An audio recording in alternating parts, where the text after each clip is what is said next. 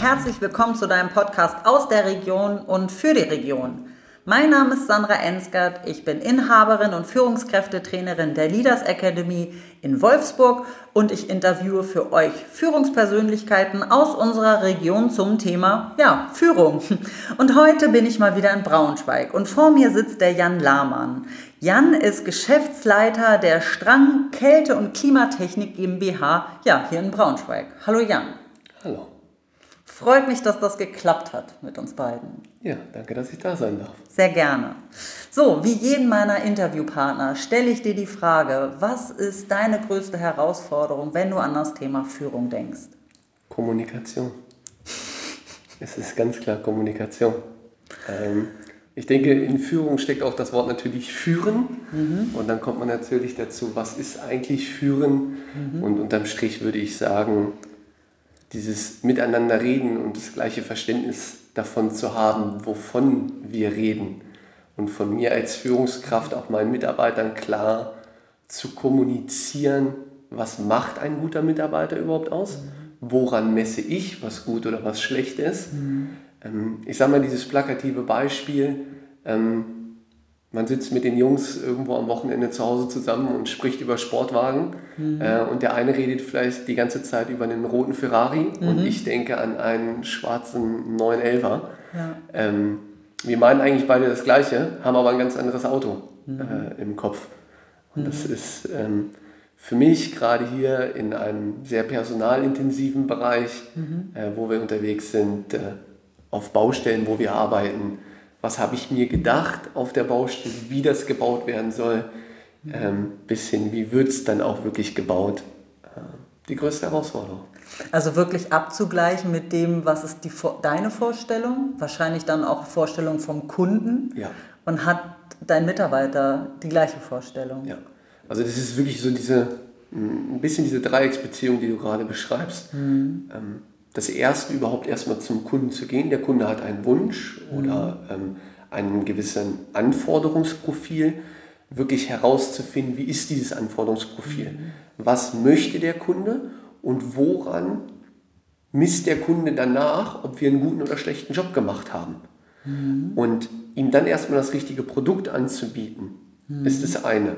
Mhm. Dann kommt man vielleicht zum Abschluss. Aber dann den Monteuren auch zu erklären, beziehungsweise dann geht es erstmal zu unserer Montageleitung, dem Montageleiter zu erklären, pass mal auf, das habe ich mir gedacht, mhm. das habe ich verkauft, wie kriegen wir das jetzt umgesetzt? Mhm. Und Handwerk ist nun mal Handwerk, es ist kein Industrieprodukt ja. und man bekommt nie 100% hin und man stellt immer wieder auf Baustellen auch fest, ähm, da ist was, was man vielleicht am Anfang gar nicht gesehen hat, währenddessen man baut. Und dann diesen Grad finden, mit dem Kunden zu kommunizieren, pass mal auf, das wolltest du, jetzt haben wir hier auf der Baustelle aber was festgestellt, was den Ist-Zustand ein bisschen ändert. Ähm, die und die Option haben wir, das zu lösen und es bleibt trotzdem genauso gut, wie du dir es vorgestellt hast. Ähm, das ist immer, ja, das Schwierige. Ja, also es ist ja sehr vielschichtig an Kommunikation, was du auch sagst. Also erstmal tatsächlich herauszufinden, was will der Kunde, weil der muss ja auch kein Kommunikations- Experte sein, um wirklich äh, dir zu sagen, welchen Sportwagen will er denn? Ja. Also ich glaube, das ist ja dann die Herausforderung, das dann zu, weiter zu transportieren. Ja, also es ist eher so ein bisschen diese Herausforderung dahingehend, ähm, wie überall hat man halt verschiedene Personen auf mhm. einem verschiedenen, ich nenne es mal kommunikativen Level. Mhm. Ähm, es gibt Leute, die können mehr reden. Mhm. Es gibt Leute, die können etwas weniger reden. Mhm. Worauf ich aber hinaus will, ist diese Tatsache, ähm, man muss überhaupt erstmal den richtigen Kanal finden, wie man mit den Leuten spricht. Mhm. Ähm, ich sage mal, bei uns sind Kunden von großen Industriekunden. Mhm. Ähm, ich sage jetzt mal, nehmen wir aus der Region hier Volkswagen, mhm. wo man mit, ich sage mal, vielleicht vor Ort dem Handwerker, der selber vor Ort das Auto baut, vielleicht spricht, was er möchte, aber eine ganz andere Kostenstelle das plant. Und da sitzt vielleicht einer, der eher technisch versiert ist. Mhm. Und verhandeln tut man den Preis später mit dem Einkauf. Mhm. Und da sitzt auf einmal eine, die vielleicht wieder einen ganz anderen Background hat, weil sie irgendwo aus dem Einkauf kommt. Und sich auf diese Leute einstellen und herauszufinden, in welchem, mit welchem Niveau an Sprache spreche ich mit den einzelnen Leuten. Ähm, ich nehme mal so ein bisschen ein Beispiel auch, wie ist mein Berufsalltag? Ich sage mal, ich komme morgens um sechs in die Firma und unterhalte mich morgens mit den Jungs, ähm, vielleicht über was Privates mhm. oder relativ Kleinteiliges auf der Baustelle. Mhm. Ich sage mal, wie können wir den Kabelkanal an die Wand machen? Wie können wir die Klimaanlage? Warum sind die Schrauben besser oder warum ist das Werkzeug besser? Mhm. Ähm, endet in der nächsten Stunde mit, man spricht über den Steuerberater, äh, über irgendwelche finanziellen Themen. Mhm. Und das ist einfach ein ganz anderes Level ähm, an Kommunikation. Mhm. Und das ist, wie schon ganz oft jetzt erwähnt, ja. die größte Hürde. Ja. ja, ich denke mir auch, also einerseits auch den, du redest vom Kommunikationskanal, aber halt auch ähm, auf welchem ja, auf welchem Niveau, nicht nur von der Kommunikation, sondern von der, von der, vom Fachwissen bewege ich mich gerade, was braucht der Gegenüber und was braucht der andere ja eigentlich gerade nicht. Und das eine, was du gesagt hast, ist ja wahrscheinlich auch manchmal eher so zwischenmenschlich. Und das andere ist ja auch Unternehmer, der du ja dann auch bist, wenn du mit einem Steuerberater sprichst und auch andere Entscheidungen treffen musst. Ne? Ja, ganz klar. Ja, sich da auf die anderen Typen einzustellen. Mhm. Wie, ähm, wie kriegst du das hin? Ja, das ist eine gute Frage. Mhm. Ähm, ich glaube, was ich mit der Zeit gelernt habe, ist, dass ich versuche, vorab klarer zu definieren, aus welcher Rolle spreche ich jetzt eigentlich. Mhm. Ähm, dadurch, dass wir ein sehr familiäres Unternehmen sind, versuche ich vorab dann auch zu sagen, pass auf, jetzt rede ich als Jan als Geschäftsführer. Mhm. Jetzt rede ich Jan als Freund mhm.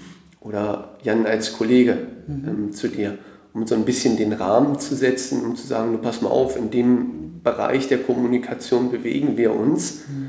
ähm, um ganz klar zu sagen, welche Intention steckt denn dahinter. Mhm. Ähm, weil auch in mir schlagen natürlich verschiedene Herzen hier. Mhm. Dadurch, dass wir ein Familienunternehmen sind, sind mir die Personen hier auch sehr, sehr wichtig. Mhm. Und ich versuche auf jede Person einzeln einzugehen. Mhm. Aus Sicht eines Geschäftsführers oder Gesellschafters ähm, kann man das nicht immer. Mhm. Ich sage mal, dieses plakative Beispiel, ach, der Kollege ist doch so nett.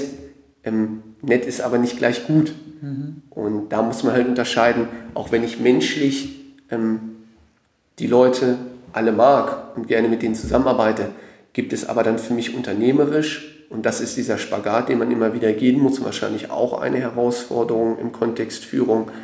Ähm, du bist auf einmal verantwortlich für 40 Leute mhm. und musst 40 Leute irgendwo ähm, Arbeit bieten und einen guten Arbeitsplatz.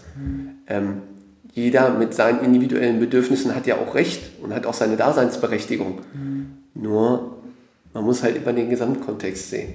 Ja. Und da das richtige Level zu finden, aus welcher Art du jetzt, aus welcher Position mit wem sprichst. Mhm.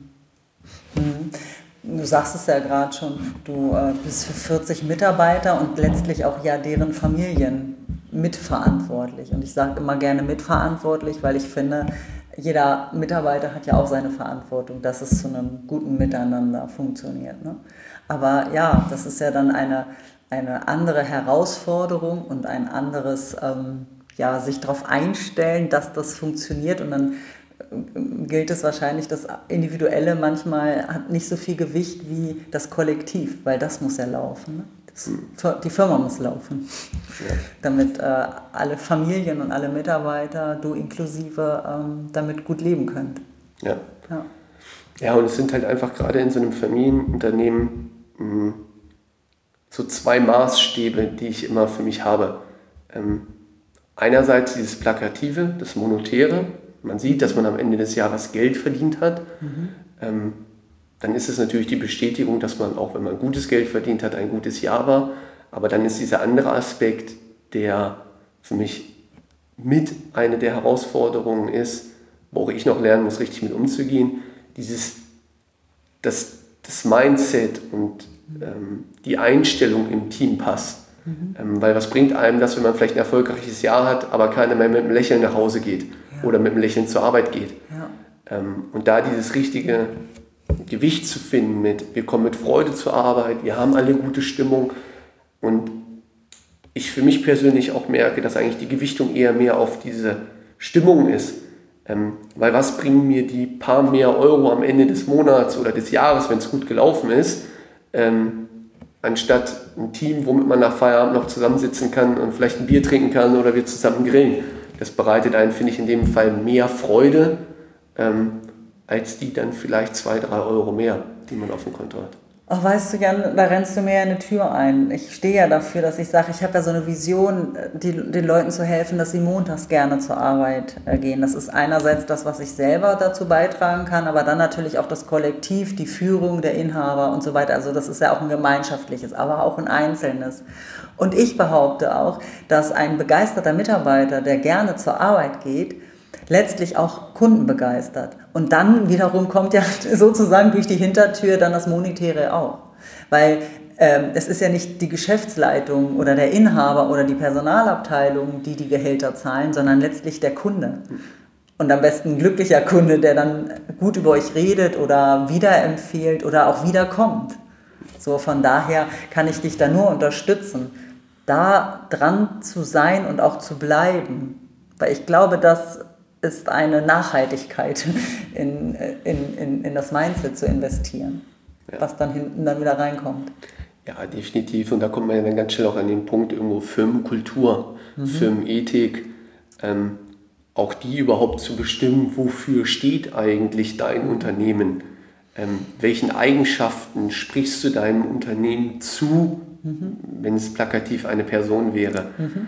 Ähm, und darüber muss man sich Gedanken machen. Und ich glaube auch, gemeinschaftlich als Firma überhaupt erstmal diese Aspekte zu definieren, ähm, wie vielleicht innerhalb einer Familie, wenn man sagt, wie möchte ich, dass meine Kinder groß werden? Worauf lege ich Wert? Mhm. Ne, dass sie, ich sag mal plakativ, anständig am Tisch sitzen und mhm. essen, mhm. dass sie sich normal ausdrücken können, mhm. ähm, dass man auf sich achtet, zuverlässig ist. Ähm, diese Sachen will man ja auch in einem Unternehmen haben. Mhm. Und wenn man diese Unternehmens Philosophie irgendwie eingeführt hat.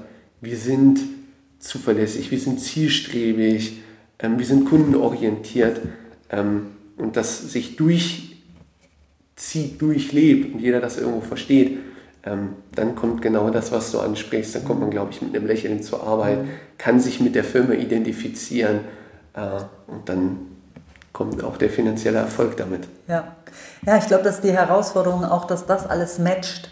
Also dass man als äh, Familienoberhaupt oder halt als äh, Unternehmer äh, Vorstellung hat und matcht das dann entweder ne, mit den Kindern oder beziehungsweise mit den Mitarbeitern. Und inwiefern kann ich vielleicht auch dazu Geständnisse machen, dass äh, man vielleicht es nicht nur von oben drauf schüttet, äh, aber nicht jeder äh, sieht das genauso, ne? sondern ja. Man muss ein bisschen schon differenzieren natürlich zwischen Familie und Unternehmen. Ähm, weil im Unternehmen ist es schon, wir sind alles individuelle Egoisten, die jeden Morgen hier zur Arbeit kommen. Mhm. Ähm, man sollte nie vergessen, jeder ist sich immer noch am nächsten. Mhm. Und wir sind eine Unternehmung zusammen, wo natürlich auch Geld hintersteckt. Mhm. Ähm, ja, wir versuchen natürlich auch zu sagen, wir sind familiär und das mhm. ist mir auch sehr wichtig. Mhm. Ähm, trotzdem sollte man nie diesen Aspekt vergessen, weil sonst kommt man sehr schnell in diese menschliche Enttäuschung, zu sagen, ähm, jeder, der auch ja zu mir in die Firma kommt und mir was verkaufen will, da steckt ja auch eine Existenz hinter und auch ein, ich sage jetzt mal übertrieben gesprochen, ein gewisser Egoismus. Mhm. Ähm, das ist auch richtig und auch jeder sollte seine Position vertreten. Und das ist was, wo, wo, man, wo für mich der Unterschied liegt zwischen Familie und Firma. Mhm. Weil jeder doch irgendwo für sich selber dann verantwortlich ist. Ähm, und das ist vielleicht auch was, wo man sich immer wieder überlegen muss, wenn man Entscheidungen trifft als Geschäftsführer zu sagen, genau in diesem Moment, unter den aktuellen Rahmenbedingungen, treffe ich eine Entscheidung. Mhm. Zum Beispiel, ähm, der Mitarbeiter kriegt in einer, irgendeiner Art und Weise eine Wertschätzung. Ja. Ähm, sei es durch ähm, Urlaub, ähm, durch andere Soziallebenleistungen oder auch vielleicht das Monetäre. Ähm, dann darf man aber nicht enttäuscht sein, wenn dieser Mitarbeiter vielleicht in einem Jahr schlechter mhm. arbeitet oder vielleicht sogar geht mhm. ähm, oder für sich in seinem Leben eine andere Entscheidung trifft. Das ist schwer, das fällt auch mir sehr, sehr schwer, mit dieser Einstellung da reinzugehen. Mhm. Ähm, aber das ist das, wo man sich einfach bewusst sein muss.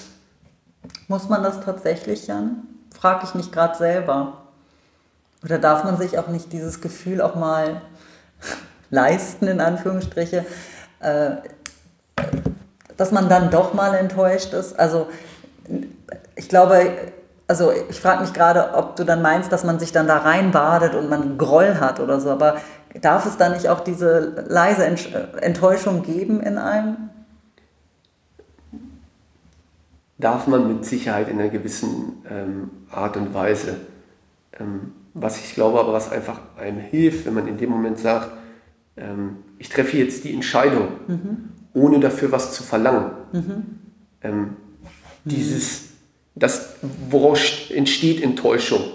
Meistens in dem Moment wieder, wenn man zu wenig kommuniziert. Also das heißt zum Beispiel, vielleicht ist es ja verankert mit, lieber Mitarbeiter, ich gebe dir jetzt eine Lohnerhöhung, weil ich dann hoffe, ohne dass ich es ausspreche, du die nächsten fünf Jahre bei mir bleibst und jeden Morgen sagst, was ich für ein geiler Chef bin.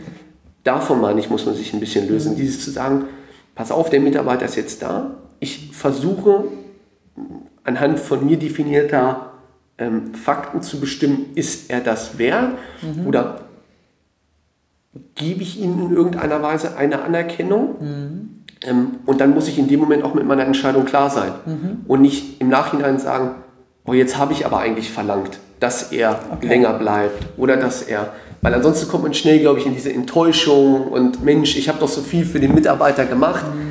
Man darf sich nie zu irgendwas gezwungen fühlen und man darf nicht dann irgendwie verlangen, dafür erwarte ich jetzt die absolute Integrität von meinem Mitarbeiter. Ja.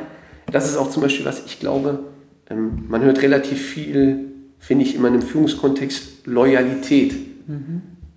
Ich bezweifle ganz stark, dass man Loyalität von einem Mitarbeiter erwarten mhm. kann oder darf. Mhm. Ähm, das ist ein sehr spezifisches Wort, ein sehr, eher, nee, eher ein umfassendes Wort, was sehr weitreichend ist. Ähm, ja, und Loyalität finde ich schwierig im Kontext Beruf. Ich äh, überlege gerade, ich finde es generell schwierig, Loyalität zu erwarten. Also, also genau, ich muss da gerade ein bisschen drauf rumdenken, weil loyal, ja, ich kann jemandem loyal sein, aber ich finde, das ist so eine ganz, ganz tiefe eigene Entscheidung oder etwas, was entstanden ist. Aber da eine Erwartung zu halten, stelle ich mir auch tatsächlich schwierig vor ohne dass es da dann Knatsch gibt oder dass es dann wirklich zu einer Enttäuschung gibt. Aber nochmal ähm, darauf zurückzukommen, ähm, was du gesagt hast, letztlich schließt sich dann ja auch wieder der Kreis hinsichtlich Kommunikation. Dass wenn ich äh, einem Mitarbeiter was zuspreche, das dann auch zu verbalisieren, auf welcher Grundlage habe ich diese Entscheidung getroffen und habe ich vielleicht doch Erwartungen, aber die dann tatsächlich dann äh, zu sagen. Ne? Ja. Dann kann der Mitarbeiter immer noch sagen, äh, nee, ja. bin ich anderer Meinung. Ja. Ja, das ist, da, da gebe ich recht. Also das ist vielleicht auch so ein, so ein schöner anderer Teilaspekt von Führung, dieses, ähm, dass ich mir zum Beispiel meine Vorstellung von guter Führung ähm, oder was ich mir wünschen würde von meinen Mitarbeitern, mhm. ähm, ich respektiere jede Entscheidung von meinen Mitarbeitern. Ähm, Mitarbeiter, die aber kommen und zum Beispiel, nehmen wir mal dieses plakative Beispiel, den Job wechseln. Mhm.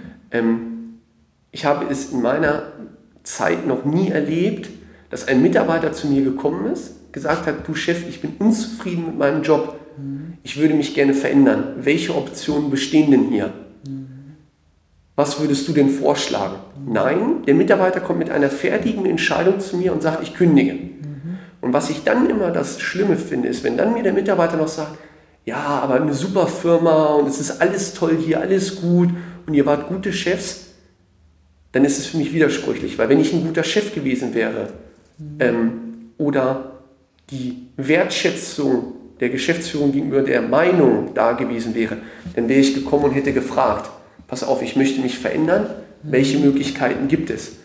Und das ist was, was ich mir wünschen würde, auch bei uns im Unternehmen irgendwo einzuführen, ähm, eine Firmenkultur, wo jeder mit seinen Gedanken und Entscheidungsprozessen, wenn er möchte, zur Geschäftsführung kommen kann, die mit einem teilen kann weil wenn man über alles spricht, bin ich der Meinung, findet man auch für alles eine Lösung. Mhm. Und schon, glaube ich, ist ganz auf der Wind aus den Segeln genommen und man merkt, hey, ich finde ja hier eine Lösung. Ja. Ist ja doch alles gar nicht so doof. Ja. Man sollte es nicht für sich alleine ausmachen, mhm. sondern man sollte darüber sprechen.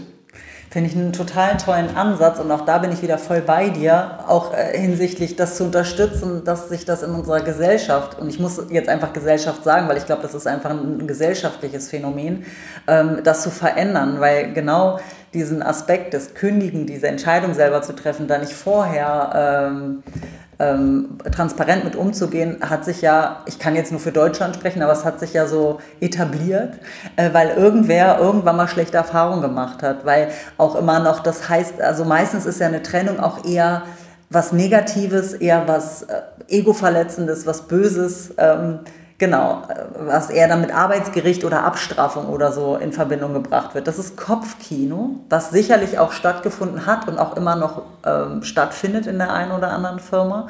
Ähm, aber ich glaube, Unternehmer wie du, ihr dürft damit anfangen, ähm, ein anderes Mindset zu implementieren. Aber ich glaube, das müssen die lernen, dass das auch anders geht, weil sie es nicht, diesen Gedanken noch nicht mal haben, behaupte ich. Aber da bin ich vollkommen bei dir. Ich komme ja nur noch aus dem Personalbereich und bin da häufig auch unkonventionelle Wege gegangen, weil ich gedacht habe, ich möchte eine Lösung finden für beide Seiten. Und das kann ich nur im Dialog und nicht äh, mit jeder trifft seine Entscheidung und dann hauen wir uns vielleicht noch gegenseitig auf den Kopf. Definitiv. Ja. Also richtig toll, finde ich, ähm, was du da einfach für Vision hast, für Aufgaben, für Ideen, was du hier noch äh, ja, verändern willst. Ja. Sehr cool. Und du weißt, Veränderung fängt immer bei einem selber an. Genau, da hast du vollkommen recht. Nochmal einen Kalenderspruch rausgehauen. Ja. Lieber Jan, ich komme zu meinen kurzen und knackigen Fragen zum Ende des Podcasts.